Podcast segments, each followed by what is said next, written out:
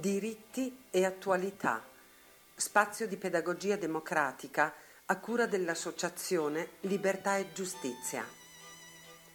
Facciamo politica nella maniera più scomoda possibile, cercando la verità e proponendo una visione lungimirante che conduca al pieno sviluppo della persona umana. La nostra bussola è la Costituzione repubblicana. Hannah Arendt scriveva: «La verità, anche se priva di potere, possiede una forza intrinseca. Qualsiasi cosa possano escogitare coloro che sono al potere, essi sono incapaci di scoprire o inventare un suo valido sostituto. Persuasione e violenza possono distruggere la verità, ma non possono rimpiazzarla». Grazie e buon ascolto.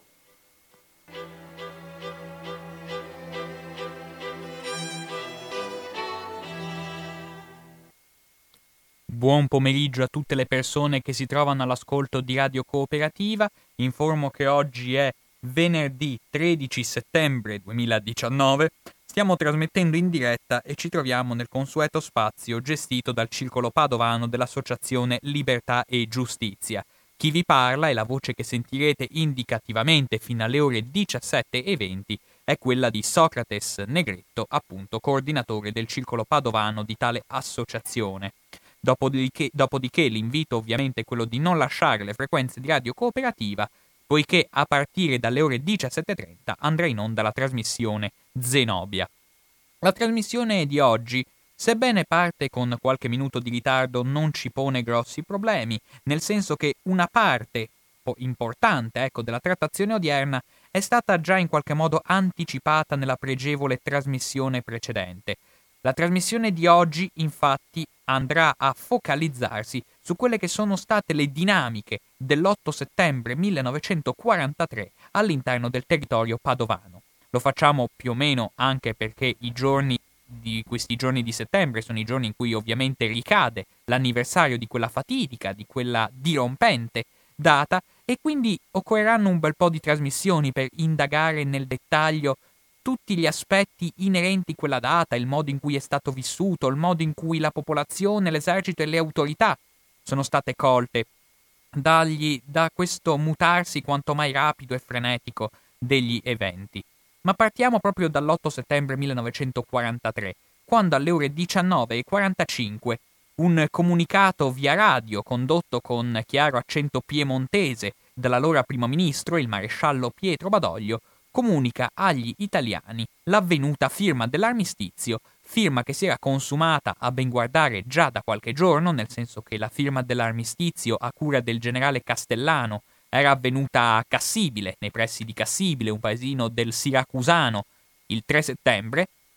Il governo italiano aveva cercato di tergiversare il più possibile per eh, evitare che i cittadini e soprattutto che le autorità tedesche entrassero a conoscenza dell'avvenuta firma dell'armistizio, cosa è stato a spingere il maresciallo Pietro Badoglio a comunicare a tutti gli italiani l'avvenuta firma. Ebbene, provvedono le stesse autorità alleate che, stanche di questa continua titubanza, stanche anche di questa costante ambiguità che permea il governo Badoglio, decidono, insomma, sono i governi alleati, le autorità alleate, che soprattutto per bocca del generale Eisenhower, quello stesso generale Eisenhower citato anche dal proclama del maresciallo Badoglio, peraltro sbagliando nella pronuncia, ebbene proprio il generale Eisenhower che più o meno un'ora prima del comunicato di Badoglio, tramite Radio Londra, stanco ecco di aspettare, di aspettare il governo italiano così restio a comunicare agli italiani l'avvenuta firma dell'armistizio, aveva deciso di rompere gli indugi e dare al mondo questa notizia. E quindi dopo, essere sta, dopo che le autorità italiane sono trovate di fronte alla notizia che era già trapelata, e dopo che anche le autorità italiane vengono in qualche modo minacciate dalle autorità alleate di comunicare il prima possibile mediante radiogramma appunto l'avvenuta firma dell'armistizio, finalmente alle diciannove e quarantacinque dell'otto settembre il maresciallo Pietro Badoglio comunica, comunica ecco, l'avvenuta firma, permettendo in questo modo, da, questo, da questa duplice trasmissione radiofonica, prima del generale Eisenhower e poi di Pietro Badoglio, dare il via a quella delicata operazione Avalanche condotta dagli alleati che permetterà agli eserciti anglo-americani di sbarcare sulle coste di Salerno esattamente in quelle ore.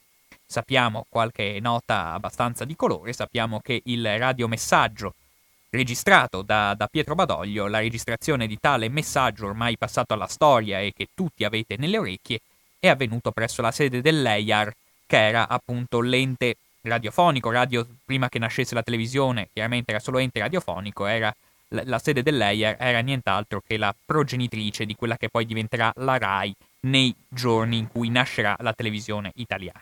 Ma qua siamo ancora nel millenovecentoquarantatré, le vicende sono ancora ben lungi dal contemplare la presenza di una televisione all'interno delle case degli italiani, e quindi il comunicato del maresciallo Badoglio viene, eh, viene ascoltato dalle radio, e immediatamente l'otto settembre la prima reazione in tutte le piazze, in tutti i paesi, in tutte le strade italiane è quanto mai di giubilo e di festa. Un giubilo che era stato in qualche modo soffocato nelle giornate del venticinque luglio a causa della repressione violenta condotta dalle forze dell'ordine operanti appunto dopo la caduta del regime fascista. L'otto settembre decisamente la gioia per una rinnovata, per quella che si sperava fosse la cessazione del conflitto e quindi una rinnovata pacificazione nazionale, con quelli che sono gli auspici e le illusioni relativi a una imminente a un imminente ritorno dal fronte di tutti i soldati che si trovano sui diversi campi di battaglia.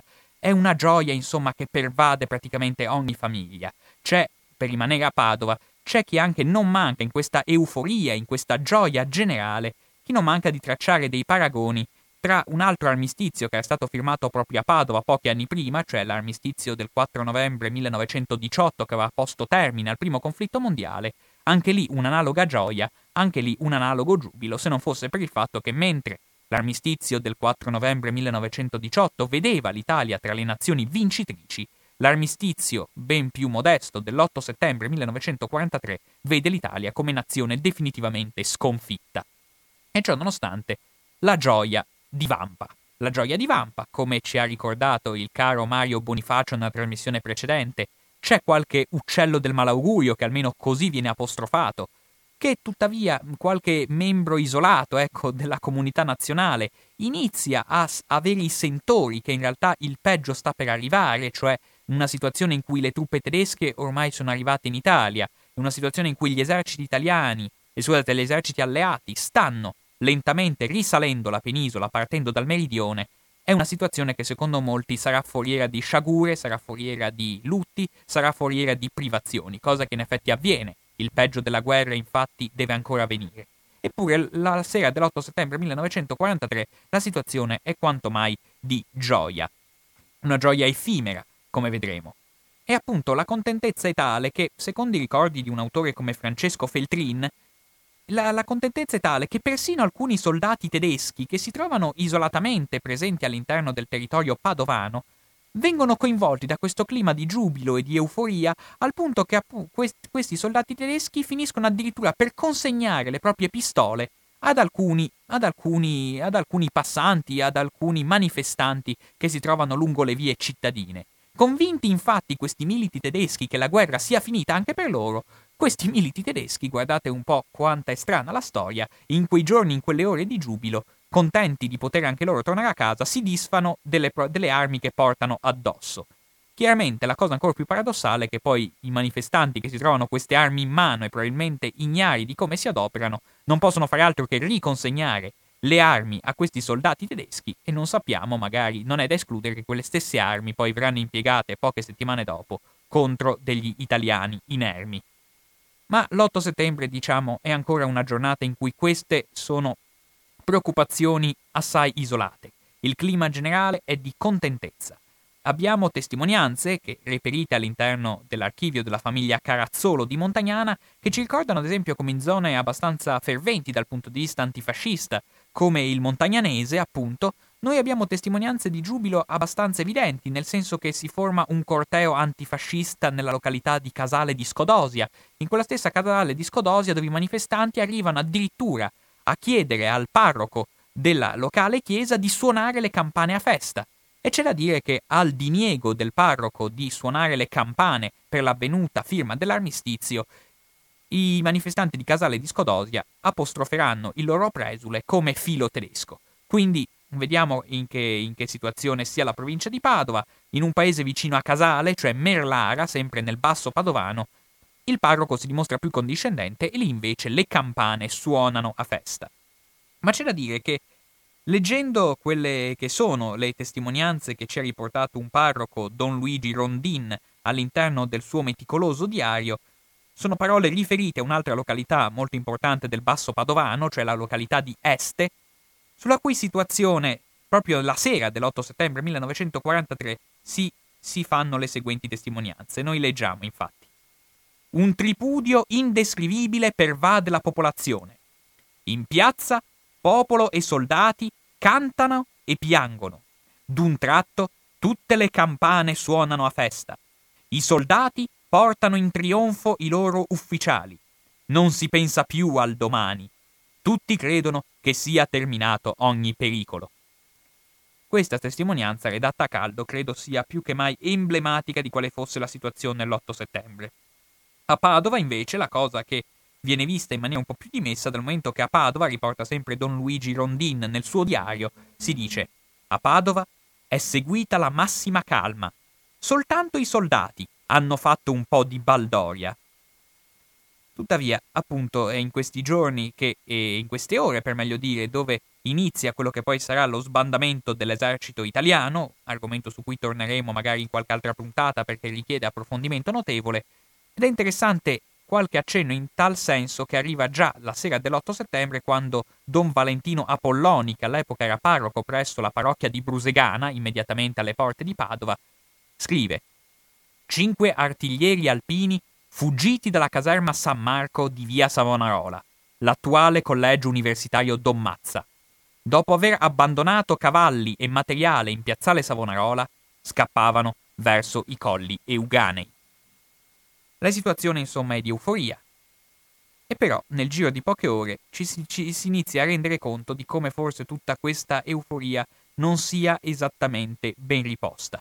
Noi vediamo che già la mattina del nove settembre millenovecentoquarantatré i giornali escono listati a lutto, almeno è quello che viene riportato da Claudio Pavone nel suo celebre libro Una guerra civile. C'è da dire tuttavia che dopo aver consultato i giornali locali, cioè il Veneto e il Gazzettino, non mi risulta che i giornali fossero listati a lutto, però che nell'aria ci fosse qualcosa di poco nitido, che nell'aria in realtà ci fosse qualcosa di eh, poco incoraggiante, emerge se noi andiamo a ben guardare i giornali locali del nove settembre millenovecentoquarantatré, perché ci rendiamo conto che gli accenni a ciò che avverrà da parte gli accenni alle, alle possibili azioni condotte dall'esercito tedesco sono accenni vaghi, se ne parla poco, come si parla pochissimo anche della situazione dell'esercito italiano. Non ci sono direttive, non ci sono neanche disposizioni rivolte all'esercito italiano. Sui giornali viene tutto lasciato in una nebulosa, in una nebulosa situazione, foriera di situazioni instabili, come infatti si verificheranno proprio nei giorni immediatamente successivi l'otto settembre. Si nota nei giornali chiaramente un amplissimo risalto a quello che è stato il documento dell'armistizio, ma non si fa nessun riferimento a ciò che si va in realtà preannunciando in quei giorni, cioè l'imminente occupazione del territorio italiano da parte dell'esercito nazista. Quella è una cosa che si consumerà già a partire dal nove settembre, anche se, come vedremo, il Veneto verrà coinvolto qualche giorno dopo, e però i giornali non danno nessuna notizia in merito, soprattutto i giornali locali che escono a Padova in quei giorni. Il nove settembre è una giornata che si caratterizza anche per alcuni cortei spontanei che avvengono in territorio padovano. Per esempio, gli operai Gli operai che, appartenenti alle principali fabbriche della zona padovana, che sia la Stanga, la Viscosa, le Corderie e le Trafilerie venete, gli operai il nove settembre millenovecentoquarantatré abbandonano i posti di lavoro e iniziano a fare un corteo pacifico che raggiunge Piazza Mazzini e quella che all'epoca si chiamava Piazza Spalato, adesso chiaramente si chiama Piazza Insurrezione. Tuttavia è un corteo sì, condotto con gioia, che però si scioglie spontaneamente. Arrivati in Piazza Mazzini a Piazza Spalato, forse si inizia a subodorare in qualche modo che da festeggiare c'è ben poco, e quindi il corteo si scioglie abbastanza spontaneamente. Potete intuire gli operai più agguerriti presenti all'interno del territorio padovano, cioè quelli afferenti alla zona di Cadoneghe, Gli operai provenienti dalle officine Breda di Cadoneghe il nove settembre millenovecentoquarantatré tentano addirittura un assalto condotto contro il distretto militare situato in Prato della Valle a Padova. Tuttavia questo assalto verrà chiaramente sventato e, e represso dalle, dalle, autorità, dalle autorità presenti, dalle autorità militari presenti. E pur tuttavia questo ce la dice lunga, da un lato, in base, proprio sulla base di queste altre testimonianze, autori come Claudio Pavone hanno affermato che è stata proprio la classe operaia quella che ha dimostrato maggior attivismo in quei giorni dell'armistizio, rivendicando anche una centralità all'interno del quadro politico. E dall'altro però ci dimostrano queste azioni quanto mai sgangherate, tutto sommato, di come in realtà la preoccupazione iniziasse a serpeggiare. C'era davvero da festeggiare? La domanda inizia a correre di bocca in bocca, trovando nei giorni successivi una ben amara risposta. Quindi abbiamo detto, gli operai iniziano a mobilitarsi in quei giorni, fanno mobilitazioni abbastanza raffazzonate, mobilitazione che si badi bene. Se voi andate a leggere quelle che sono le testimonianze dell'epoca, molte di quelle testimonianze sembrano riferite, anzi lo si scrive esplicitamente come riferite alla giornata dell'otto settembre. Quando si ha a che fare, questa è un'indicazione che do agli appassionati di storia, quando si ha a che fare con documentazioni storiche relative a quel periodo, andare a guardare in maniera dettagliata, in maniera puntigliosa, dove è scritto otto settembre rischia di essere vano. Anche se guardiamo le cronistorie parrocchiali, per esempio, ma non solo, vari documenti e varie testimonianze che parlano di otto settembre in realtà vanno associate a delle date successive. otto settembre è una data simbolica, si intende, soprattutto nelle memorie e nei diari, quando si scrive otto settembre si ritiene, bisogna considerare il periodo dell'armistizio, quei giorni trafelati dell'armistizio. Quindi, per esempio, queste mobilitazioni operaie non si verificano l'otto settembre come riporta qualche fonte, dato che l'otto settembre, nell'ora in cui viene comunicato l'armistizio via radio, le fabbriche sono chiuse. Le, le mobilitazioni operaie vanno ricondotte alla giornata immediatamente successiva, cioè il nove di settembre. Ma il nove di settembre è una giornata ancora lunga. Una giornata ancora lunga perché prende di sprovvista i partiti antifascisti, i partiti antifascisti non solo sul territorio nazionale, ma anche a Padova. Rimangono sbigottiti dinanzi alla notizia dell'armistizio, una notizia che nessuno si aspetta. E dunque abbiamo che in, quei, in quel giorno del nove settembre il, un esponente di spicco del Partito Comunista Italiano di Padova come Lorenzo Foco, in compagnia di un esponente di spicco del Partito d'Azione come Libero Marzetto, decidono, non si sa se di loro spontanea iniziativa, non si sa se delegati dai loro partiti, non si sa se delegati dal comitato dei partiti antifascisti, però la cosa che fanno è di recarsi presso il comando di zona situato a Prato della Valle per chiedere che l'esercito fornisca delle armi alla popolazione, fornisca delle armi ai volontari civili, fornisca delle armi perché si sa che la possibilità di reazioni da parte dei tedeschi è imminente e ben concreta. Quindi la prima cosa che pensano i partiti antifascisti colti alla sprovvista è quella di recarsi dalle autorità militari chiedendo di venire armati, chiedendo di fare in modo che l'esercito insieme alla popolazione divenga una vera e propria forza d'urto. In quegli stessi giorni anche un altro esponente di spicco del Partito Comunista Padovano come Francesco Turra telefona direttamente ai comandi militari chiedendo di fornire direttamente le armi agli operai. La risposta ovviamente viene accolta con freddezza se non con scherno, ma ecco, è significativo come il generale Benelli del comando di zona, che appunto comanda la zona di Padova, risponde ai partiti antifascisti che lui non ha ricevuto ordini e quindi non può venire incontro alle richieste dei partiti antifascisti. La totale assenza di ordini permea e caratterizza quelle giornate. L'esercito italiano è completamente allo sbando. Sa che, la, che l'armistizio è stato firmato, ma non sa adesso che cosa lo attende. Non sa come dover reagire in caso di reazione tedesca.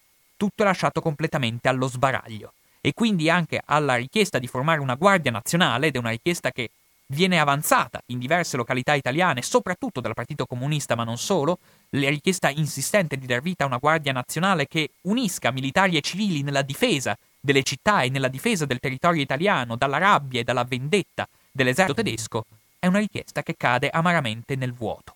È una richiesta che il fatto che sia stata lasciata cadere nel vuoto la dice lunga su quanto fosse scadente la dirigenza militare italiana di quell'epoca, già improntata ad una discreta fellonia rivolta, con, rivolta appunto verso il precipitare degli eventi.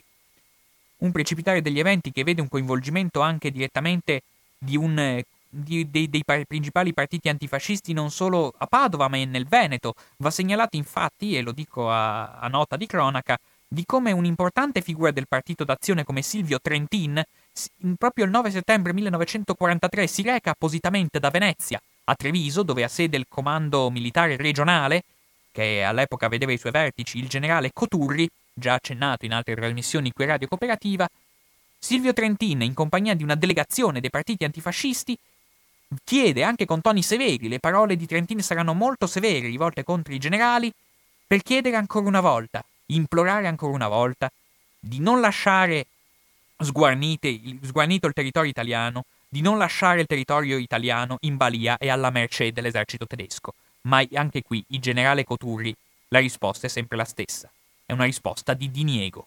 Nonostante in quello stesso giorno, in quello stesso nove settembre, il clima, le nuvole andassero addensandosi sul territorio italiano.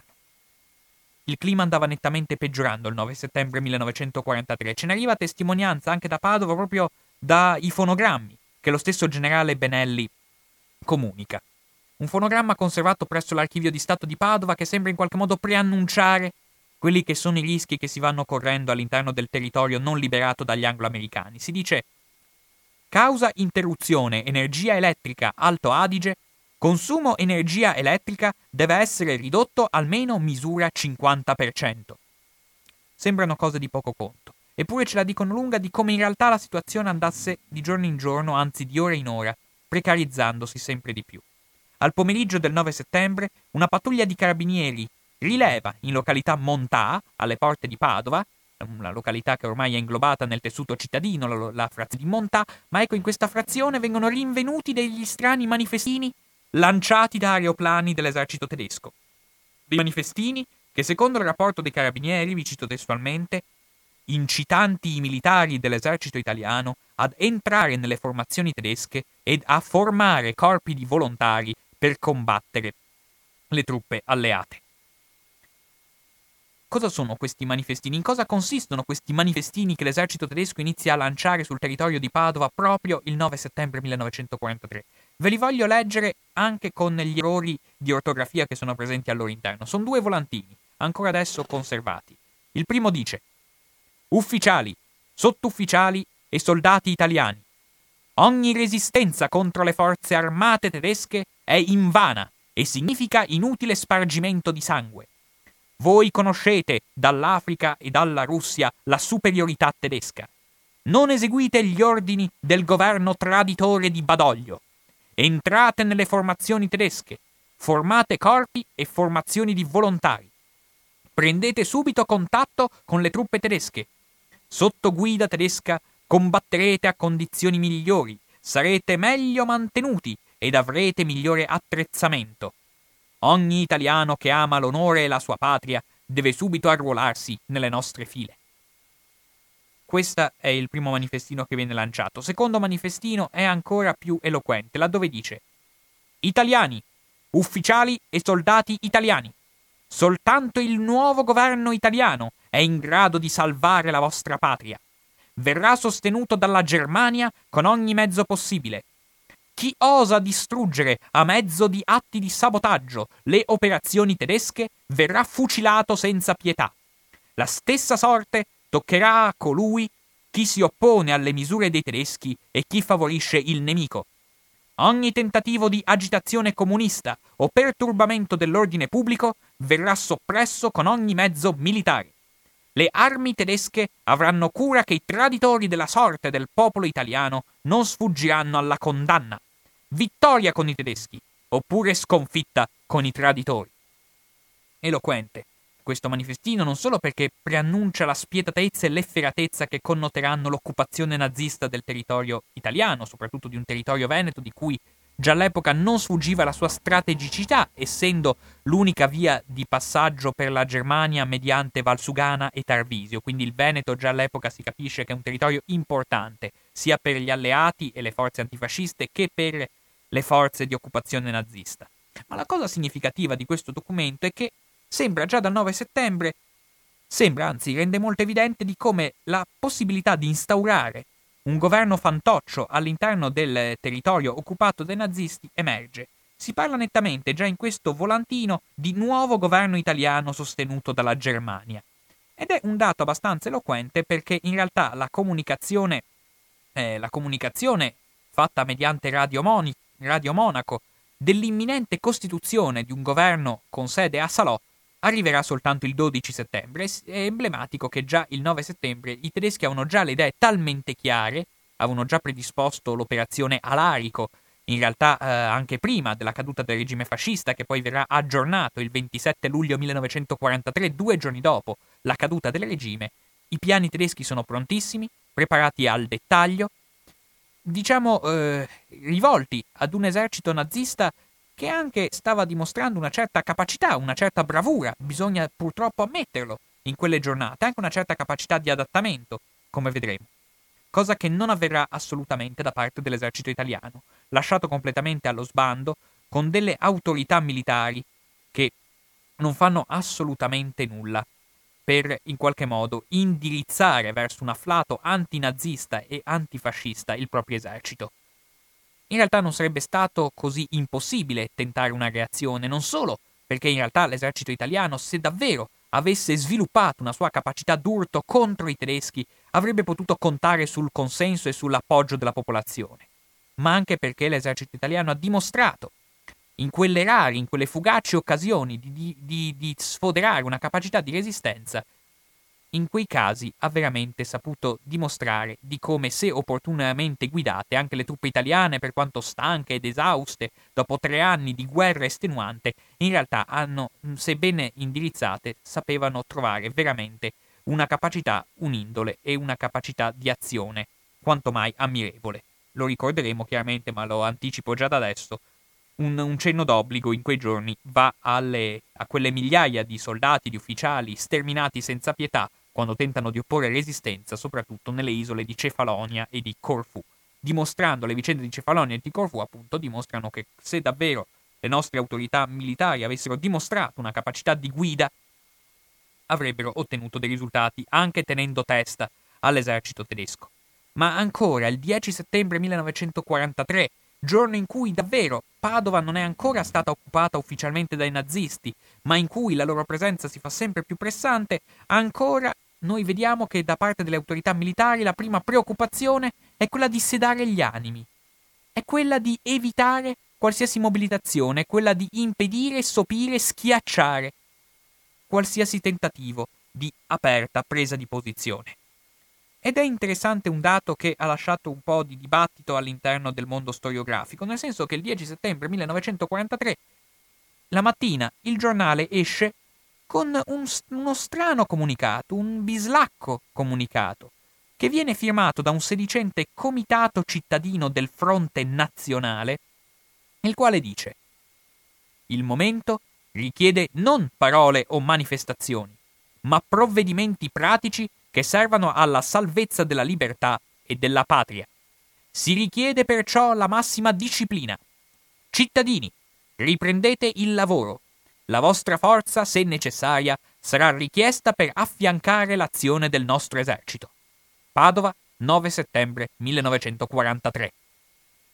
Insomma, come interpretare questo comitato cittadino del Fronte Nazionale e perché io ne faccio diretto cenno alludendo alla situazione generale, generale delle autorità militari italiane, dal momento che ritengo che questo volantino, che questo comunicato, pubblicato sulla stampa, sia riconducibile in realtà, dietro questa sibillina sigla di Comitato Cittadino del Fronte Nazionale, dietro questa sigla si nascondono in realtà proprio i vertici dell'esercito badogliano, proprio i vertici dell'esercito, appunto, delle autorità di pubblica sicurezza, dal momento che dietro questa sigla molti, ed è stato possibile, abbiamo visto anche studiosi come Toffoli, che nella sua tesi di laurea ha affermato che dietro questa sigla del Comitato Cittadino del Fronte Nazionale ci sarebbero in realtà, come sarebbe più logico pensare, i partiti antifascisti. Personalmente non ritengo questa un'ipotesi plausibile, perché questa, questo messaggio dimesso, questo messaggio in qualche modo di cedevolezza e di arrendevolezza verso lo scorrere degli eventi, mi sembra davvero strano che giungesse da dei partiti antifascisti che proprio quel nove settembre millenovecentoquarantatré invitavano a livello centrale alla lotta e alla resistenza contro qualsiasi invasione tanto più che in quello stesso nove settembre millenovecentoquarantatré a Roma si forma ufficialmente il Comitato di Liberazione Nazionale, che include al suo interno le diverse sensibilità e le diverse formazioni antifasciste. Quindi ecco, vediamo come ancora il dieci settembre, quella che a mio parere è abbastanza plausibile, insomma, questo comitato del Fronte Nazionale, che secondo Toffoli, sì, dal momento che avendo toni molto dimessi, secondo Toffoli non sarebbe riconducibile alle forze comuniste, sebbene con una sigla del genere il Partito Comunista teoricamente avrebbe quantomeno dovuto dare il via libera, ecco, per la sua pubblicazione.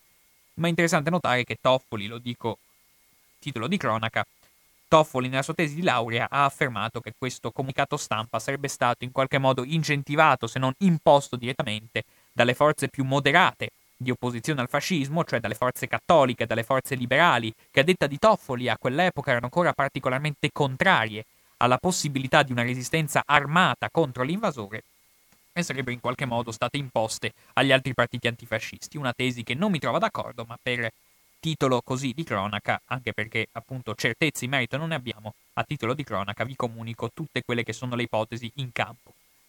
Morale della favola, però, noi sappiamo che il dieci settembre esce questo comunicato finalizzato ad attenuare gli animi e a impedire qualsiasi tipo di sollevazione. E però appunto il dieci settembre la presenza dei tedeschi anche a Padova inizia a farsi sentire. Alle dieci e trenta la notizia che un semplice reparto sta transitando presso l'importante stazione di Padova getta la città nel panico. Ci sono i negozi che vengono immediatamente chiusi, le fabbriche iniziano a prendere le loro contromisure, la città in qualche modo si paralizza quando alle ore dieci e trenta si sa non dell'occupazione nazista, bensì esclusivamente di un reparto che sta attraversando la città. È vero che, sappiamo, col passaparola magari la notizia può essere stata enfatizzata, eppure ce la dice lunga di quanto fosse il timore.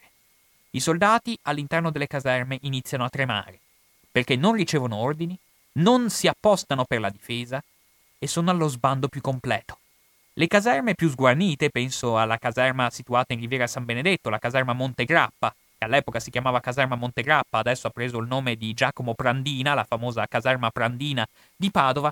All'interno della caserma Prandina i soldati iniziano lentamente a sgattaiolare fuori, a scavalcare le mura di cinta, a farsi consegnare abiti borghesi dai propri concittadini e a darsela a gambe.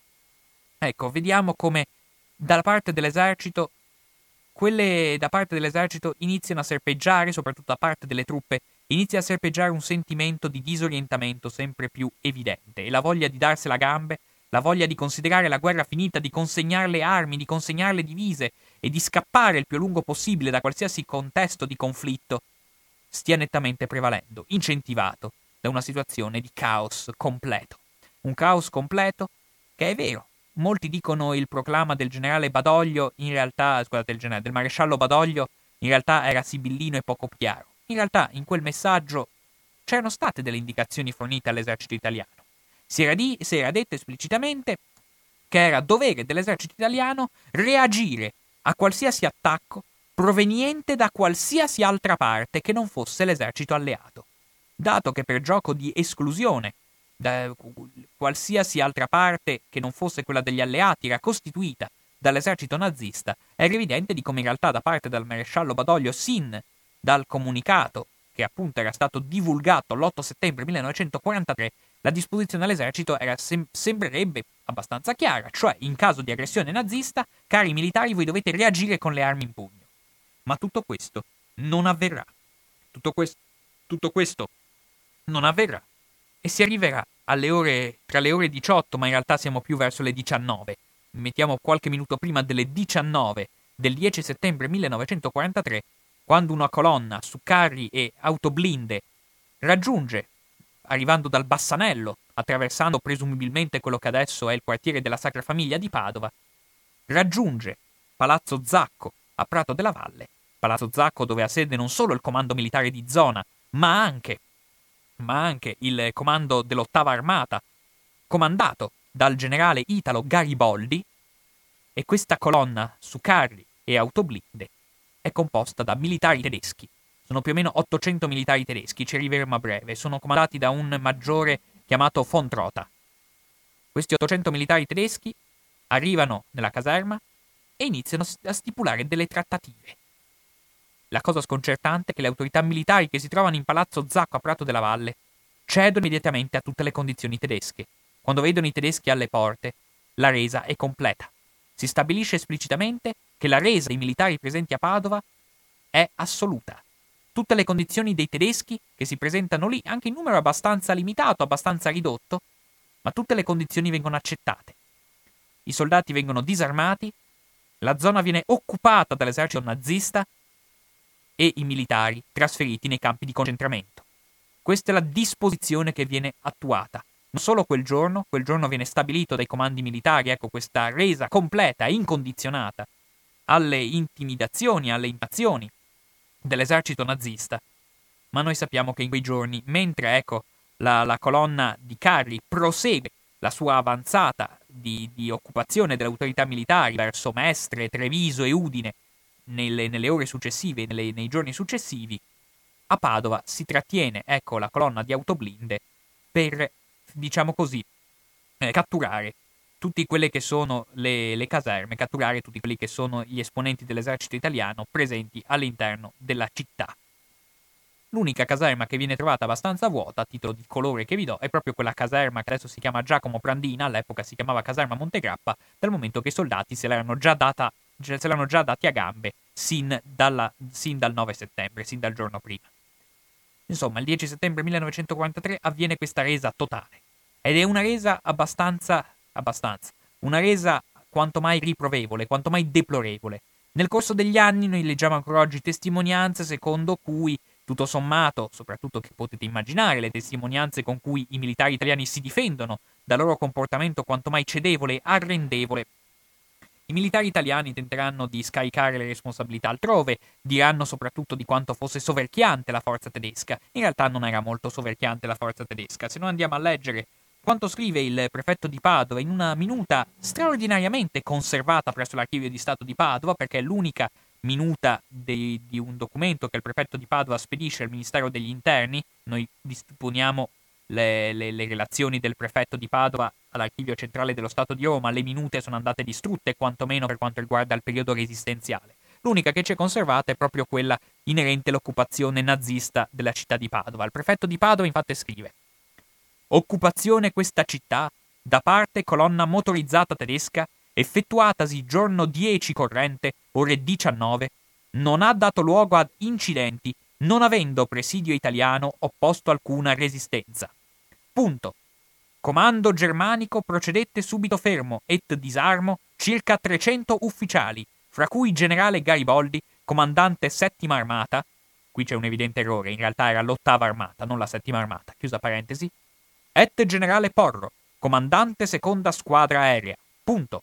Si procedette pure disarmo soldati che in non piccola parte si erano preventivamente sbandati. Punto». Cosa era successo in quei giorni? In quei giorni dobbiamo capire un po' qual è la situazione dell'Italia, come si arriva a questo sbandamento completo che a Padova si sostanzia in una resa senza condizioni di tutte le forze militari presenti in città. È una resa che lascia sbigottiti al giorno d'oggi. Perché abbiamo detto, i tedeschi sì, possono essere ben equipaggiati, possono essere animati da sentimento di, di vendetta, possono essere più animati, ecco, più, eh, come dire, eh, più intrisi di volontà di azione e di animosità contro gli italiani.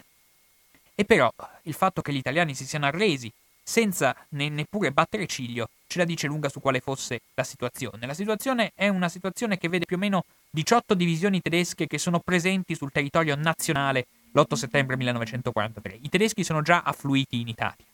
Più o meno eh, nove divisioni comandate, più o me, comandate dal, dal feldmaresciallo Kesselring si trovano indicativamente nel, nelle regioni settentrionali della penisola. L'altra parte, le altre, più, l'altra parte, tra cui appunto quelle, quelle nove divisioni che sono scese in Italia dopo il venticinque luglio, che sono composte appunto, mi sembra, da una, una divisione corazzata, una divisione di fanteria e sei di, di, di fanteria corazzata, non vorrei sbagliarmi, mi sembra che sia così. Queste divisioni sono presenti ecco sul territorio nazionale e una parte, abbiamo detto, una metà, più o meno nove divisioni concentrate sul nord Italia sotto il comando di Kesselring, l'altra metà concentrate nelle regioni centro-meridionali sotto, sotto la guida del feldmaresciallo Rommel. I tedeschi in quel periodo sono ancora un po' indecisi sul dove fissare la loro, la loro linea di difesa, dal momento che si teme che gli, gli eserciti alleati possano sbarcare persino in Toscana o in Liguria, quindi ci si sofferma a capire se conviene attestarsi a sud o a nord degli Appennini. E ciò nonostante, e nonostante anche quella che deve essere comunque l'attività che l'esercito dimostra per cercare di contenere gli sbarchi alleati nelle regioni meridionali del paese, nel giro di poche ore, letteralmente, nel giro veramente di pochi giorni, gli eserciti nazisti, l'esercito nazista riesce a occupare tutta la penisola italiana. Lo fa veramente senza colpo ferire, lo fa dimostrando, come ho già detto, una certa capacità di adattamento, sostituendosi alle autorità militari. Del resto i co- i, le, le direttive che erano arrivate ai tedeschi erano state direttive molto chiare. Si prevedeva esplicitamente il completo disarmo di qualsiasi militare, si prevedeva esplicitamente qualsiasi deportazione, la deportazione completa dell'esercito italiano nel Terzo Reich, e si iniziava a prevedere, eh, l'abbiamo visto, si iniziava a prevedere già in quei giorni la immediata costituzione di un, di un governo fantoccio, la cui utilità non è che ai tedeschi interessasse qualcosa di occupare la penisola per amore delle bellezze del nostro bel paese, gli interessava per tenere gli alleati quanto più possibile lontani dalla Germania. E quindi iniziano ad attestarsi in Italia, spinti da questo, da questo pensiero fisso, cercare di evitare l'avanzata degli alleati fino a lambire il territorio tedesco. Quindi gli, gli eserciti tedeschi sono presenti in forze abbastanza massicce sul territorio italiano. Quello che sorprende però è come in realtà, le, eh, per quanto ecco, meno, meno equipaggiate sia a livello di armi che a livello numerico di uomini, in territorio italiano tuttavia, a fronte di diciotto divisioni tedesche, in quegli stessi giorni sono presenti trenta divisioni italiane, di cui appunto dislocate più o meno, anche qui, eh, più o meno metà eh, nelle regioni settentrionali e metà nelle regioni centro-meridionali, con più o meno quattordici divisioni che, se non ricordo male, erano addette alla sorveglianza delle coste del territorio italiano e quattro divisioni che all'epoca erano ancora in formazione. E però, e però queste trenta divisioni sembrano liquefarsi come neve al sole. Com'è possibile che si sia arrivati a liquefare come neve al sole quelle che erano appunto eh, quello che era l'esercito italiano presente sul territorio nazionale? C'è da dire che appunto tutto dire deriva, ormai lo si può dire senza timore di smentita, le polemiche sono abbastanza cessate su questo, tutto deriva dalla totale assenza di direttive che sono arrivate dai vertici dell'esercito. Noi sappiamo che tra il ventidue agosto e il due settembre millenovecentoquarantatré i vertici dell'esercito hanno già predisposto una memoria, la memoria cosiddetta O P quarantaquattro. La memoria O P quarantaquattro prevede in maniera abbastanza dettagliata la modalità di azione in caso la situazione precipiti, ma dato che in quel documento non si fa nessun riferimento all'armistizio, oltre alla ristretta cerchia degli alti comandi, per tutto il periodo, un periodo chiaramente il documento viene redatto quando le trattative per l'armistizio si vanno concludendo, e però questo, questa memoria rimane segreta fino più o meno al tre agosto, scusate, fino più o meno al tre settembre millenovecentoquarantatré. Tra il tre, tra il tre e il cinque settembre millenovecentoquarantatré, la memoria O P quarantaquattro, contenente le disposizioni a cui devono attenersi i membri dell'esercito italiano, iniziano a essere divulgate, iniziano a essere diffuse. Ma però cosa prevede la memoria O P quarantaquattro? Per qual motivo non viene data piena attuazione? Da un lato perché in realtà non tutto l'esercito italiano ne viene a conoscenza. Per esempio, caso emblematico, l'esercito italiano dislocato in penisola balcanica e dislocato in Grecia, sostanzialmente, viene completamente tenuto all'oscuro di questa memoria. Non viene neppure trasmessa, per dire quanto fosse raffazzonata e sgangherata la situazione dei vertici militari italiani l'otto settembre. Ma c'è da dire che anche quella memoria prevedeva che nessuna azione poteva essere condotta dall'esercito italiano senza un preventivo fonogramma convenzionale da parte del generale dell'esercito italiano, il generale Ambrosio, capo di stato maggiore di tutto, di tutte le forze armate italiane.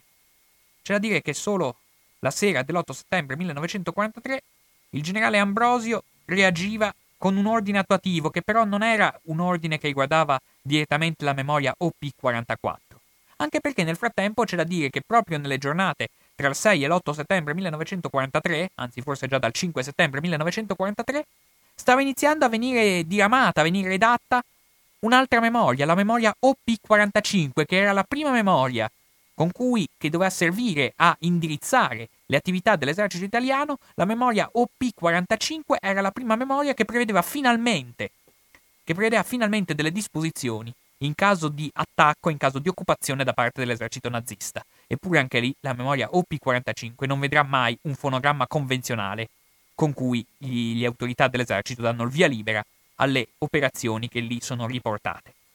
La sera dell'otto settembre, abbiamo detto, il generale Ambrosio, comandante, comandante in capo di tutte le forze armate italiane, emana un ordine attuativo, laddove dice, si badi bene a quanto si afferma: reagire immediatamente et energicamente et senza speciale ordine ad ogni violenza armata germanica et della popolazione, in modo da evitare di essere disarmati e sopraffatti.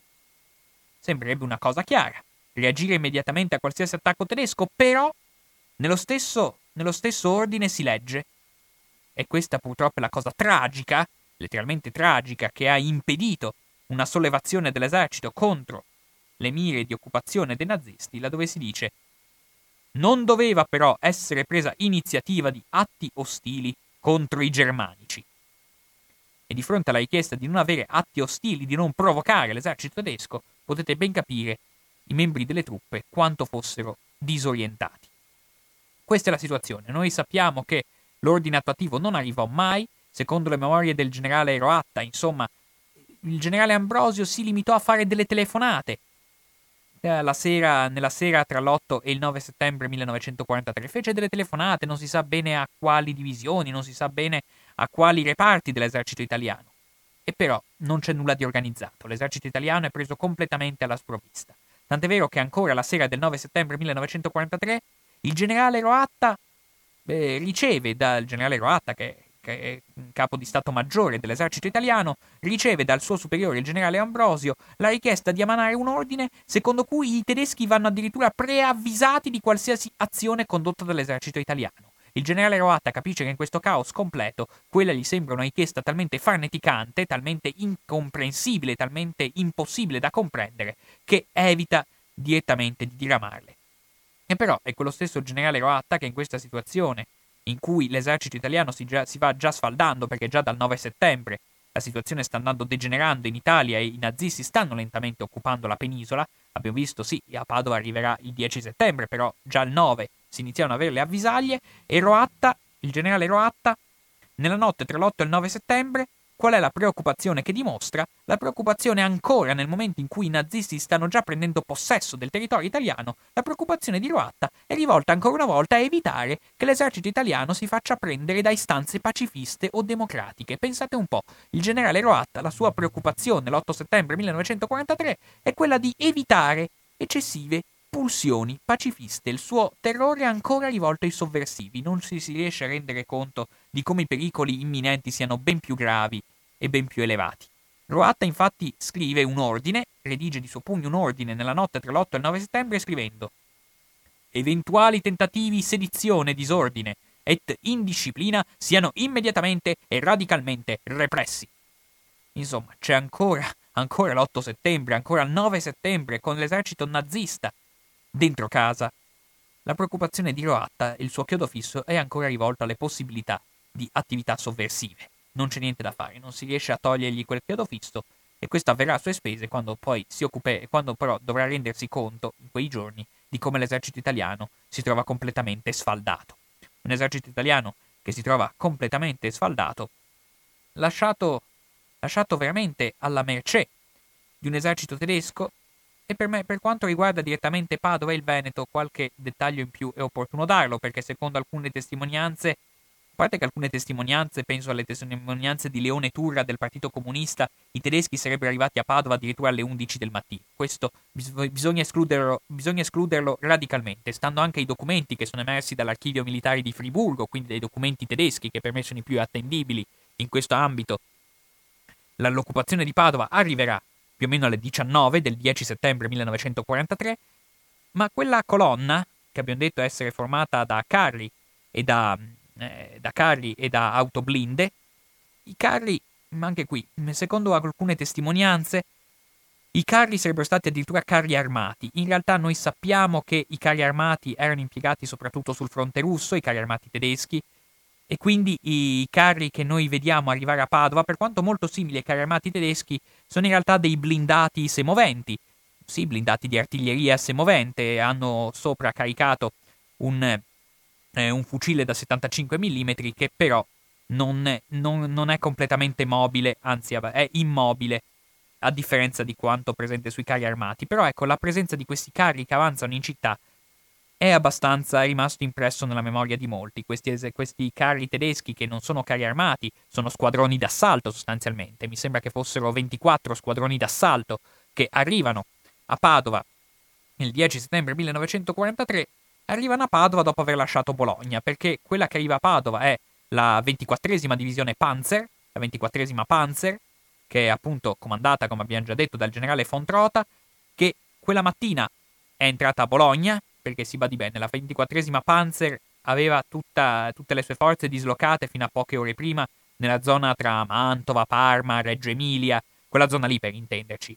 Alle dieci del mattino questa ventiquattresima Panzer entra a Bologna, tra le, intorno alle ore quattordici entra a Rovigo e arriviamo alle diciannove quando occupa Padova.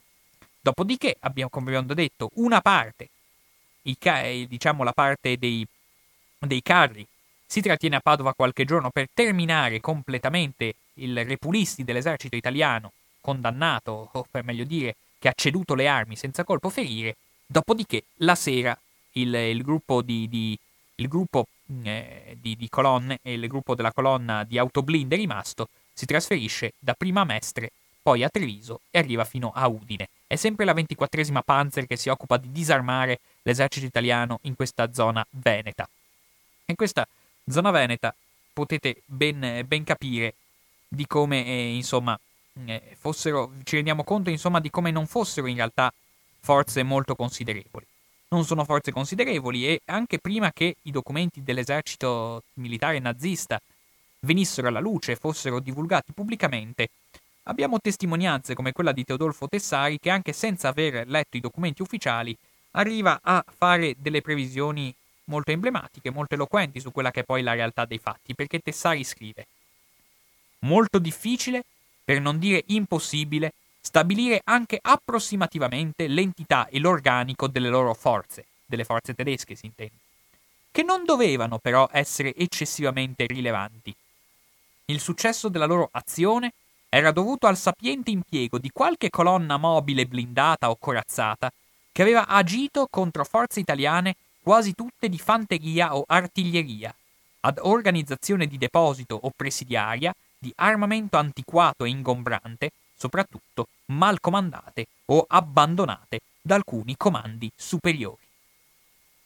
Direi che è una situazione descritta in maniera minuziosa, sebbene è stato molto bravo Tessari, che redige queste parole, a, eh, diciamo così, tracciare un quadro abbastanza dettagliato e preciso di quella che è la situazione dell'esercito italiano e, dello, e de, del contatto tra l'esercito italiano e le forze di occupazione naziste il dieci settembre millenovecentoquarantatré, anche se non, non aveva, anche se Tessari non disponeva dei dati precisi che abbiamo oggi, però ce la dice lunga di quanto l'esercito italiano si fosse coperto veramente di ignominia nel momento in cui cedeva completamente, senza minimamente dimostrare una capacità di reazione, una capacità di sollevazione che invece sarebbe stato possibile, come invece, come infatti in quei casi in cui l'esercito italiano ha dimostrato una certa capacità di resistenza, come nei casi eroici di Cefalonia.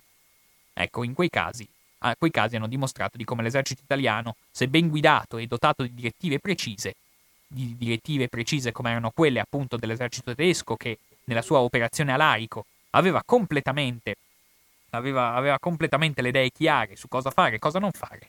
Nell'esercito italiano questo non era avvenuto, non avveniva, e quindi lo sfacelo dell'esercito si spiega, insomma, con questa situazione quanto mai di caos.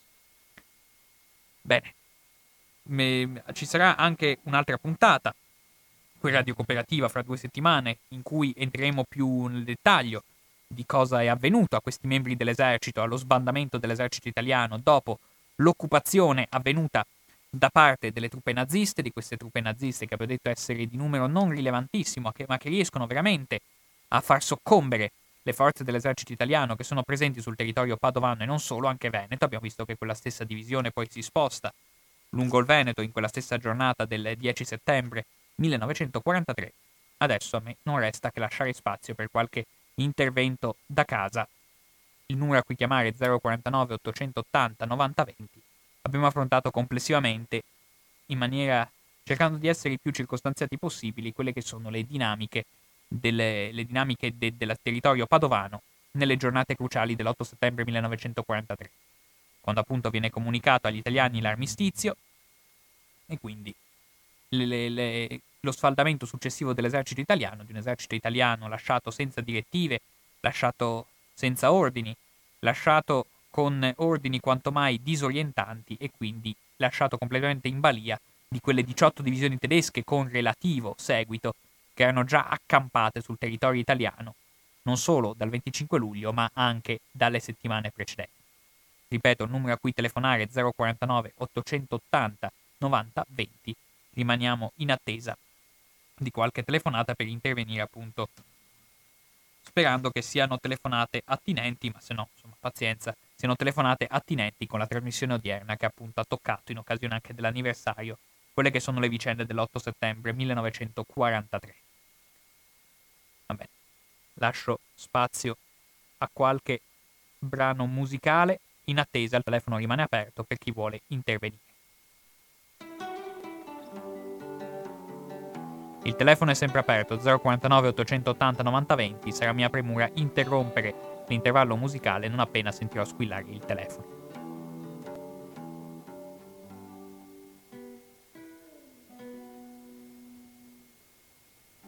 Seguir con gli occhi. Sì, pronto, chi parla? Pronto. Pronto? Buongiorno. Salve. Aspetti che abbasso. Abbasso così. Abbasso. No, no, va benissimo, può parlare, la sento bene. Eh, allora, racconto quello che ho sentito raccontare per, per decenni dopo, perché io non c'ero, sono nata l'anno dopo. Per mia estrema fortuna, perché mi sono sempre ritenuta fortunatissima, di non aver fatto certe esperienze. Mio padre stava facendo il servizio militare, è uscito dall'esercito, è stato richiamato, è uscito dall'esercito, è entrato nelle brigate Garibaldi. E naturalmente allora i fascisti del paese andavano da mia madre, volevano sapere dov'era, mia madre non glielo diceva, volevano portare via i bambini, mio padre avevano due bambini piccoli, i miei fratelli erano piccolissimi, il paese interveniva, è vero che c'era la partecipazione di tutti, eh? Cioè il paese chiamava la mamma di questi e la mamma riusciva a, a, a a mandarli via. Quindi vediamo che popò di tragedie spaventose e, e che scelte che hanno dovuto fare queste persone, no? Eh, eh, dove mettevano tutto in gioco, c'è poco da fare, tutto, famiglia, figli, lavoro, tutto veniva messo in gioco e prendevano delle decisioni che non sapevano neanche, eh, sì, non sapevano come poteva andare. Quindi cosa volete? Noi queste esperienze, continuo a dire, non le abbiamo mai fatte, per fortuna, fino ad oggi, ma c'è una parte del mondo che il fascismo e il nazismo lo conosce molto bene anche oggi, eh? Cioè, e, e, e di questo fascismo, di questo nazismo sono responsabili anche le civiltà, le cosiddette nostre civiltà democratiche evolute, purtroppo. Quindi mh, c'è la, come si chiama, la senatrice Vita Liliana Segre, che ha fatto Auschwitz e lo ripete, dice eh, Auschwitz e Mauthausen non è mai stata chiusa e oggi è più aperta che mai. Grazie, buongiorno. Grazie Luisa per questa testimonianza che ha aperto uno squarcio di riflessione su un tema molto importante, cioè la partecipazione popolare che connota la Seconda Guerra Mondiale, che è il vero miracolo forse della resistenza italiana. Una resistenza italiana che Federico Chabod ha sagacemente definito come lotta di popolo. Effettivamente fu una lotta di popolo, fu la prima volta che in maniera massiccia e continuativa le masse entrano nella storia e stabiliscono una loro centralità nelle dinamiche politiche. Questo è il vero frutto della resistenza. Negli ultimi anni, purtroppo, anche a causa di autori che io ammiro, come Renzo De Felice ad esempio, ma poi non pensiamo agli, agli autori più sguaiati, più estremi come Pansa, i quali tendono a derubricare la resistenza come una lotta condotta da minoranze. In realtà la resistenza non fu una lotta di minoranze. Certo, la minoranza era quella che imbracciava le armi, ma del resto in quale situazione bellica, in quale situazione mondiale vediamo una popolazione interamente dotata di armi e pronta a sparare? Chiaramente era una cosa, è una cosa impossibile da concepire, quindi nessun fenomeno di massa vede la maggioranza in prima fila. In prima fila ci sono sempre delle minoranze attive, delle minoranze organizzate, però ecco, la resistenza si poté comunque avvalere del sostegno, della connivenza e anche del rischio evidente da parte di una fetta considerevole di popolazione, al punto da permetterci di definire la resistenza come una pagina di riscossa nazionale e popolare che andava ben oltre quelli che erano i militanti più attivi, i militanti più, neanche dire fanatici è sbagliato, sicuramente i militanti più propensi alla lotta. Sì, pronto chi parla? Pronto? Buonasera. Salve Luigi. Senta, io non so in modo specifico cosa possa essere successo a Padova, un altro affare lei le spiega esaurientemente, però nella situazione diciamo allargata io credo che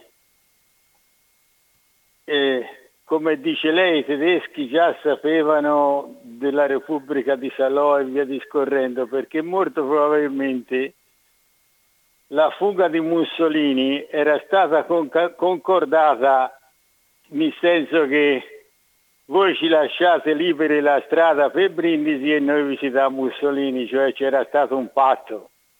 Ci sono cose che a livello, a livello più alto sono conosciute, mentre a livello più basso no. Come per esempio io credo che almeno di, diversi dei generali italiani sapessero che non, ci sare, non si sarebbe prolungata l'avanzata delle forze anglo-americane. E quindi io mi domando se, se non sarebbe stato un suicidio rispondere a, a diciamo così, all'invasione. Ma la domanda che mi pongo è anche un'altra. Poi dopo, dopo diciamo dopo l'invasione, cioè dopo nell'inverno di quarantatré quarantaquattro fino alla primavera di quarantacinque,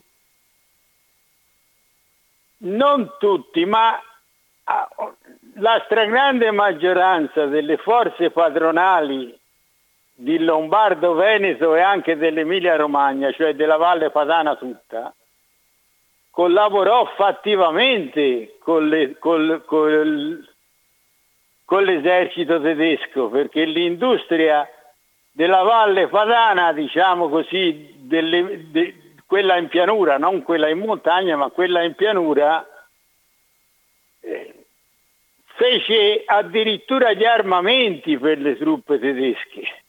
Cioè ci fu una collaborazione che, a mio avviso, per quello che poi so, anche dopo la guerra questa collaborazione a partire dagli anni cinquanta è ripresa dal, da parte delle forze padronali, cioè di coloro che, che gestivano le aziende, che gestivano il potere economico di questa situazione.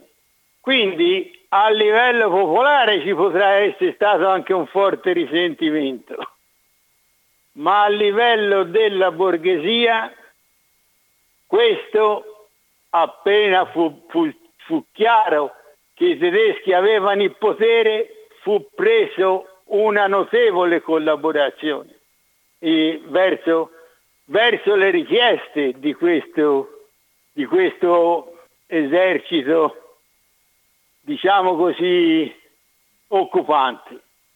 Io, almeno io, da quello che mi costa a me, io l'ho vista così e credo che, tenendo presente che alcuni generali a Roma, dopo che Badoglio era scappato il re, alcuni generali, perché Badoglio fece lasciare delle lettere sulle scrivanie e quindi da parte dei tedeschi furono tracciati di tradimento e fucilati. Quindi evidentemente c'erano stati degli accordi co- coi tedeschi, e anche se non tutti, anche se non in via ufficiale, ma in via ufficiosa, una parte de- di quelli pi- di più alto loco di questo ne erano a conoscenza. E che dopo ci fu una collaborazione, come gli ripeto, tra la borghesia e le forze padronali e le truppe, chiamiamole, di, di occupazione. È un po' una storia che si ripete in Italia, e qui finisco, perché lei mi dovrebbe dire anche nella situazione presente in che forma sono lasciati tutti i cittadini italiani, cioè a quali ordini dovrebbero ubbidire nei confronti anche di nuovo governo. Secondo lei non sono anch'essi lasciati in balia degli eventi? Io la saluto e buonasera. Grazie Luigi, che c'è da dire ha posto un, un tema, ha posto un quesito quanto mai, non è un quesito, insomma, ha lanciato degli, degli stimoli anche di approfondimento storico interessante, cioè capire quanto ci fosse la consapevolezza da parte delle autorità italiane dell'imminente occupazione da parte dell'esercito tedesco. È una domanda di grande interesse, bisognerebbe capire. Sì, pronto, chi parla? Sono Giancarlo Damaroschi, che buonasera. Salve. Eh, io vorrei soffermarmi più che altro, però, deludendola magari un po', sulla tradizione di prima. Sentiamo. Se, se è possibile. Sì, va bene. Eh, no, dico, eh, nel momento in cui eh, l'Unione Europea ci suggerisce anche per chi votare, eh, secondo voi è un, come dire, un segno di democrazia oppure un segno di fascismo? Le faccio una, una domanda di questo tipo e se lei è in grado di, di rispondermi. E, eh, con le elezioni, seconda domanda, con le elezioni del duemiladiciotto, elezioni politiche, eh, non so se mh, sto errando, ma mi sembra che il Paese, mh, la prima coalizione fosse, quel, fosse quella di, di centrodestra, mi, mi sbaglio oppure... Uh, sto facendo, cioè il, i miei ricordi sono chiari. No, no, la co- ha ragione, la prima coalizione è quella di centrodestra. Sì. Ecco, allora adesso ci troviamo con un governo invece di eh, centrosinistra. Ecco, allora mi chiedo se in pratica in questo momento stiamo rispettando la volontà popolare oppure, oppure no.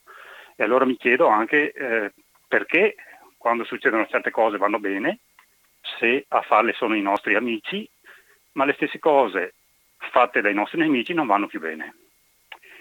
Ehm, un'altra cosa che adesso... Ah sì, ehm, sempre relativamente alla transizione di prima, eh, a un certo punto lei ha detto che Salvini una volta era comunista.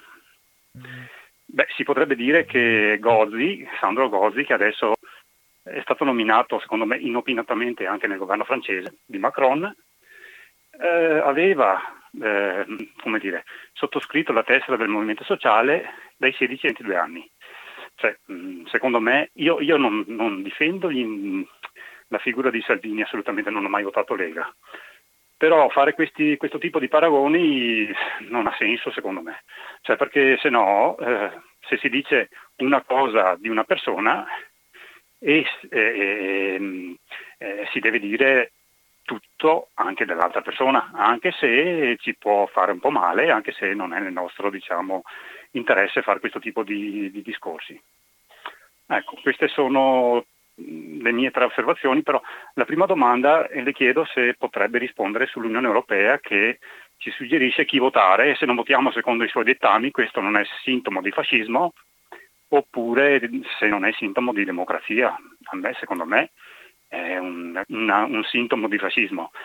Però continuiamo a, a, come dire, a fare, a ricordare eventi di settanta anni fa, che naturalmente è giusto ricordare, ma senza aver presente che allo stato attuale e nelle realtà attuali accadono le stesse cose, anche se in veste magari diversa, ma è solo una veste formale diversa, però sostanzialmente siamo agli stessi livelli. Ecco. Io la ringrazio per la... la disponibilità, per il tempo che mi ha no, no, dedicato. Grazie. Grazie a lei. Beh, ha posto una bella domanda. Io sottolineo che non ho nessuna simpatia per il Partito Democratico e adesso però arriverò alla risposta. Sì, pronto, chi parla? Sono sempre Roberto, della, cioè, mh, ho parlato anche prima, cioè, ho sentito che lei traitava, cioè alzava, forse voleva farti sentire il discorso di Salvini e cose del genere, ma se parla, mi scusi, io non voglio insegnare niente a nessuno, però un padre che ha combattuto, diciamo, per la libertà dell'Italia, eh, ferito in guerra, eh, dopo eh, si è ritrovato con una pensione dopo vent'anni, perché era un signore che doveva tutelare, diciamo, i suoi interessi, però cestinava la pratica. Io questo me lo porto perché ho i documenti ancora che parlano, no? E questo qua era il signore della C G I L. Comunque non ha importanza, no, questo. Perché ognuno, ognuno è responsabile davanti al Padre Eterno. Poi qui sulla terra, diciamo, abbiamo tutti la nostra verità. Comunque, eh, se si parla, diciamo, degli anni di Badoglio, eccetera, poi finire con, con la storia, diciamo, di Salvini. Cioè non è, a mio avviso, Salvini è, è l'attualità, non è la storia. Cioè, se lei parla di storia, di eventi, come diceva il signore precedente, di settanta anni fa, innanzitutto c'erano maniere diverse di vivere, di eh, rispettare la vita e via dicendo, c'erano eh, situazioni ben diverse che oggi sussistono, no? A parte che poi abbiamo i politicanti italiani, no? Quelli che dicono...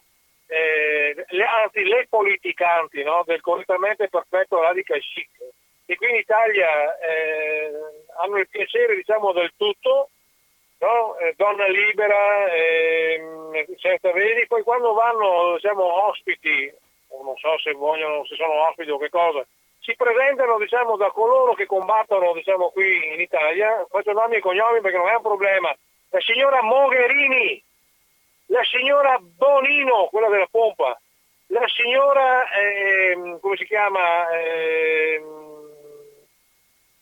Boldrini, no?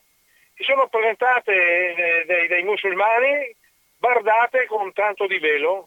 Velo è, in, almeno in Italia, è in Europa, in giro per il mondo, è sottomissione.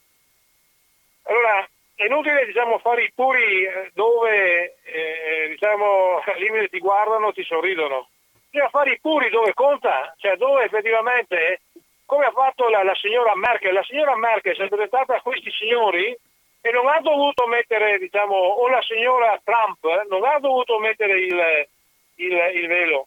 E allora, vede, cioè, se noi dobbiamo parlare di settanta anni fa con sistema di vita e poi terminare sempre con Salvini, come che sia la... Eh, come si dice, la, la, la cosa peggiore di questo mondo, premetto, tra virgolette, e dove c'è economia, da tanti anni governa la Lega. Veneto, adesso è ritornato anche il Friuli Venezia Giulia, io purtroppo per lavoro vivo anche il Friuli Venezia Giulia, però già con Federica si sono iniziato a vedere, almeno per strada, un po' meno, eh, diciamo, così transfughi, no? Perché qua adesso eh, bisogna dare un nome a tutto: presidenta, deputata, avvocata e via dicendo, no? Una volta veniva avvocato, anche se era uomo, donna, quello che fosse. Oggi invece dobbiamo dare tutto, eh, non si può più dire zingaro, ma eh, si dice eh, rom o quello che è. Cioè, noi abbiamo stravolto quello che era il nostro sistema di vita poi per fare un piacere agli altri. Mi sente? Mi segue? Sì, sì, sì. Benissimo, d'accordo, io la, la ringrazio. Allora, bene, cioè parlare di quello che era una volta e parlare di quello, cioè non, non c'è. Quando voi sento nominare il fascismo, rabbrividisco, rabbrividisco, perché tra l'altro parliamo del fascismo e ci, non ci, ci dimentichiamo di, quel, di, que, di quegli orrori che continua a fare il comunismo in giro per il mondo. Ne abbiamo uno in Corea, no? Ne abbiamo uno in Corea. Ne abbiamo uno in Venezuela, tanto, ma sono cose recenti, perché sinceramente il fascismo in giro per il mondo, e poi mi dice, ma ci sono qui quattro eh, me, mezze, me, mezze teghe, no? Che eh, magari alzano il braccio, eh, anch'io ogni tanto per salutare alzo il braccio, no? È stato anche Fiano quello che condannerebbe. Allora, capisce, ci sono situazioni, eh, è, è logico che dobbiamo trovare sempre il nemico, perché se non troviamo il nemico non c'è giornata, cioè non, non si riesce ad arrivare a sera, no?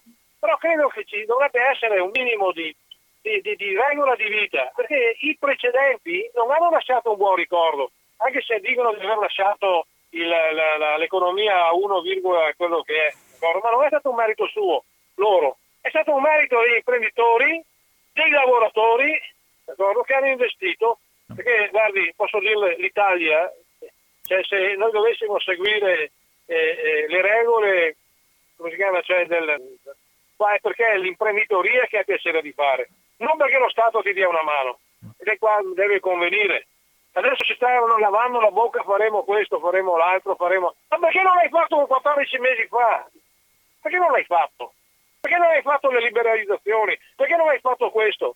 Cioè, l'unica persona che stimo, e poi la lascio, l'unica che stimo, per modo di dire, è stato Bersani.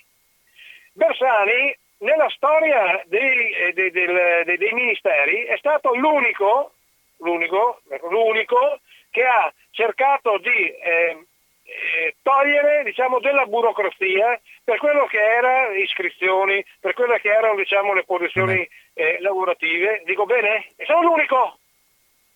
E poi gli hanno tagliato subito le ali, capisci? Perché no, non fare troppa confusione, perché se tu togli burocrazia togli i posti di lavoro. Dimmi, il tempo se stringe, scusi, devo... Sì, d'accordo, eh. Ma penso di essere stato chiaro. Sì, quindi, sì, sì. Signori, eh, se parliamo anche un po' di Renzi, di tutte le sue disgrazie, dei ah. papà e mamma che con... non so se sia vero, ma se vanno, diciamo, agli arresti domiciliari, a parte che io della magistratura italiana, glielo dico, non mi fido, eh. eh sì, l'abbiamo e, capito. E lui, ecco, cioè, non mi fido perché, ad esempio, cioè, vede, cioè, io non li vista, quando vedo che un signore macedono mi fa tre anni di galera, capisce? Perché prima era un delinquente, poi non lo è più, e viene, viene scagionato completamente. Non deve essere, capisce, lo Stato italiano che paga, deve essere quel giudice che ha condannato quella persona. Questa si chiama, diciamo, libertà, questa si chiama eh, regola di vita. E tra l'altro questo allora. Era musulmano, eh? Sì, dai, abbiamo capito. Questo vuol dire vivere. Mi scusi se ho fatto una volta. No, no, non è, è per questione. Arrivederci. Adesso direi che purtroppo, purtroppo per fortuna, insomma, gli interventi sono stati abbastanza lunghi, soprattutto quest'ultimo, quindi ci è impossibile dare spazio per altri interventi. Volevo dare una risposta un po' a tutti, affermandosi a... al telefonatore di Marostica, che è Roberto, che personalmente non solo non ho alcuna simpatia per il Partito Democratico, ma ho combattuto attivamente il Partito Democratico, soprattutto all'epoca delle riforme costituzionali. Il mio impegno obiettivamente è stato quasi capillare, non... chi mi conosce sa che tutto mi si può accusare tranne che di essere dolce o tenero verso le classi dirigenti del P D, quindi anche verso Gozzi, che si tratti di Renzi, che si tratti di Boschi, che si tratti... insomma, di tutto quel tipo di classe dirigente a cui ci siamo capiti. Detto questo, francamente, insomma, non mi sembra che nella trasmissione di oggi avessi intenzione di citare Salvini, di lanciare polemiche contro Salvini. Nego solo radicalmente, ecco, il luogo comune, la, l'idea abbastanza diffusa secondo cui Salvini abbia avuto in gioventù simpatie comuniste, simpatie di sinistra. In realtà, a ben guardare, appunto, ho già ricordato nella trasmissione precedente di come sin dalla giovane età i suoi riferimenti politici, e questo risponde anche il signor Roberto, che afferma perché parlare di questioni di settanta anni fa. È un dato di fatto che il brodo di coltura in cui Salvini è cresciuto è un brodo di coltura che degli eventi di settanta anni fa, penso agli ambienti di Forza Nuova, di cui appunto Salvini era amico intimo di Carucci, uno tra i dirigenti di Forza Nuova a Milano, sono soggetti politici che agli eventi di settanta anni fa continuano a fare riferimento.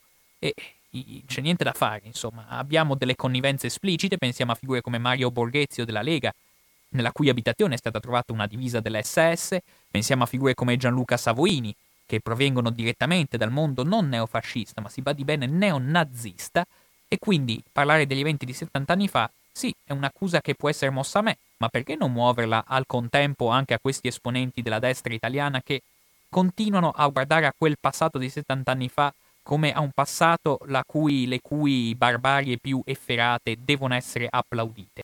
Certo, ha ragione Roberto a dire che, giustamente, le efferatezze condotte dai regimi comunisti non sono state meno feroci, non sono state meno violente, ed è giusto ricordarle, ed è giusto celebrare le vittime, ed è assolutamente doveroso ricordare i martiri anche di chi ha combattuto contro la vessazione condotta dai vari regimi comunisti. Su questo sono perfettamente concorde con lui, a patto tuttavia che non si finisca in questo modo per strizzare l'occhio e cedere alle, alla propaganda delle formazioni neofasciste, perché negli ultimi anni non c'è niente da fare, le grandi polemiche antipartigiane che ci sono state, non c'è nulla da fare, spesso e volentieri anche per quanto concerne le visioni delle le, le varie Le varie iniziative rivolte al confine orientale, alle vicende delle foibe, sono vicende che spesso e volentieri hanno visto una strizzata d'occhio, quando non un'aperta connivenza con milizie nazifasciste come quella della Decima Mas e di altre formazioni assolutamente reazionarie.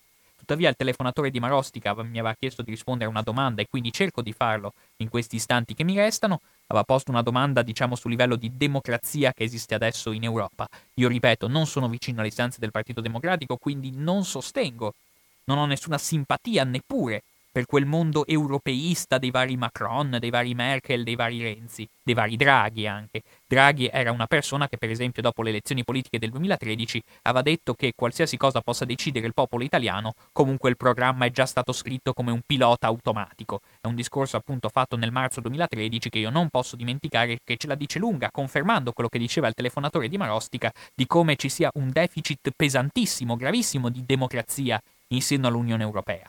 L'Unione Europea si è formata su dei principi, su dei valori, quelli dell'ordo liberismo tedesco, che della democrazia sembrano essersene completamente dimenticati. Non, di, non dimentichiamo infatti che anche il Parlamento Europeo, vale a dire l'unico organo che in qualche modo è espressione del voto popolare, è un Parlamento Europeo che è privato della possibilità di stilare leggi, non ha neanche il potere di iniziativa legislativa al Parlamento europeo e anche conta sempre di meno. Le decisioni in seno all'Europa vengono prese da un Consiglio europeo e da una Commissione europea che però non hanno nessun legame con il voto popolare. Quindi il signor, Gian, mi sembra si chiamasse Giampaolo, fa benissimo a, fa benissimo a ricordare, quindi fa benissimo a ricordare quelle che sono, quelle che sono i deficit di democrazia in un mondo in cui di democrazia si può parlare assai poco. In questo rispondo indirettamente anche a Roberto. Purtroppo in questo mondo globalizzato, lo dico purtroppo con grande amarezza, sono in molti gli autori, penso a Colin Crouch, che hanno definito la situazione globale dei giorni odierni come di post-democrazia. Una studiosa come Wendy Brown ha parlato di un processo di de-democratizzazione. Uno studioso come Luciano Gallino ha parlato addirittura di colpo di Stato di banche e governi attualmente presente in Europa e non solo, forse a livello internazionale. Ed è questo un processo di progressivo svilimento delle volontà popolari, non tramite tanto il voto, ma lo svilimento della rappresentanza democratica si è concretizzato nel fatto che, ad esempio, i parlamenti non contano quasi nulla. In Italia ormai la decretazione d'urgenza, i maxiemendamenti, le leggi delega, tutti strumenti finalizzati a comprimere la discussione parlamentare, sono strumenti ormai divenuti elemento quotidiano della vita istituzionale italiana e quindi lo svilimento dei partiti, lo svilimento dei sindacati, lo svilimento del Parlamento, sono tutti svilimenti che sono, vanno avanti da parecchio tempo, coinvolgono in maniera uguale sia le classi dirigenti di destra sia le classi dirigenti di sinistra, per cui a me non va la simpatia né verso gli uni né verso gli altri, e quindi appunto eh, ce la dicono lunga su come il problema di rivitalizzare una democrazia rappresentativa fondata su delle strutture di rappresentanza effettive sia un problema quanto mai urgente e prioritario per chi ci tiene alla democrazia. Quindi il deficit democratico in Europa è ben presente e lo riconosce qualsiasi persona di buon senso. Dico solo al telefonatore di Marostica riguardo all'attuale governo, all'attuale maggioranza di governo. Io dico con molta franchezza, quando vedo che sono d'accordo P D e cinque Stelle, vedo che assieme, sommando i loro voti alle ultime elezioni, quelle del duemiladiciotto, hanno ottenuto, vediamo che corrisponde, ecco, la maggioranza P D cinque Stelle corrisponde più o meno a quello che è stato il corpo elettorale, nel senso che ambedue ottenevano, se sommati i loro voti, si ottiene la maggioranza dei voti e quindi effettivamente, insomma, questo governo è forse persino più democratico del governo Lega cinque Stelle, dal momento che se sommati assieme i voti di Lega e cinque Stelle non ottenevano la maggioranza assoluta o comunque ottenevano un numero in percentuale di voti inferiore a quello della maggioranza P D cinque Stelle, sebbene io specifico, non ho votato né P D né cinque Stelle né tantomeno la Lega, come tutti sanno.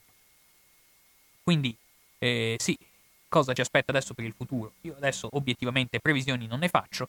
Da queste classi dirigenti, che sia quelle della Lega, sia quella di cinque Stelle, che sia quelle del P D, le ritengo classi dirigenti che hanno già dato prova in questi lunghi anni di non possedere grandi capacità, di non possedere visione politica, di non possedere capacità amministrativa, di non saper guardare oltre e di non saper gu- a- aprire il proprio orizzonte ad uno sguardo che vada oltre i sondaggi, che vada oltre il solleticare degli istinti di pancia.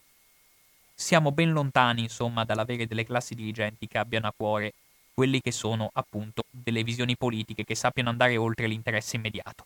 E i cittadini, in questo clima quanto mai disorientante, vedo che non eh, vedo che sono preda, come dire, di un disagio sempre più evidente che queste classi dirigenti non sono in grado di risolvere, che questi capi che millantano ecco, capacità eh, governative, che millantano pieni poteri, che millantano tutti quanti, eh, non solo Salvini, che millantano una sempre maggiore, che millantano e che esigono una sempre, sempre maggiori poteri contro il Parlamento esautorato, tutte queste classi dirigenti in realtà si sono dimostrate abbastanza scadenti. Quindi ecco, eh, vorrei, volevo aggiungere qualcos'altro per Roberto, nel senso che sì, ormai lo vorrei deludere attorno al fatto di come in realtà la crescita economica e le innovazioni tecnologiche che contraddistinguono ecco, lo sviluppo dell'economia oramai dipendono sempre meno dalle forze del libero mercato. Ormai sia le imprese che il settore finanziario sono, come dire, qualcuno ha scritto giustamente che le imprese sono diventate ormai enti finanziari che occasionalmente producono beni e servizi, per cui dare fiducia al giorno d'oggi alle forze del libero mercato come forze capaci di produrre innovazione e sviluppo è un'idea che mi lascia un po' perplesso. Il ruolo dello Stato, che che ne dica il signor Roberto, continua a essere fondamentale. Se noi abbiamo il web, grande innovazione, lo dobbiamo grazie agli investimenti condotti dal Dipartimento della Difesa degli Stati Uniti. Lo stesso web è nato all'interno del CERN di Ginevra, che è un ente pubblico internazionale, e insomma tutta la tecnologia che abbiamo a portata di mano di fatto la dobbiamo grazie agli investimenti condotti dallo Stato. Le imprese, a causa della loro miopia, a causa della loro ingordigia di profitto, a causa della loro smania di soddisfare eh, gli insaziabili, gli insaziabili desideri di profitto degli azionisti, non hanno saputo offrire grandi innovazioni negli ultimi anni. Penso solo a una grande azienda farmaceutica come la Pfizer, che ha investito il novanta per cento dei suoi utili a distribuire dividendi nel duemilaundici invece che dedicarsi in maniera più opportuna alla ricerca e allo sviluppo di nuovi farmaci. Con questo davvero concludo, perché il tempo è stato ampiamente sforato. Vi ringrazio, noi ci risentiamo fra due settimane. A risentirci.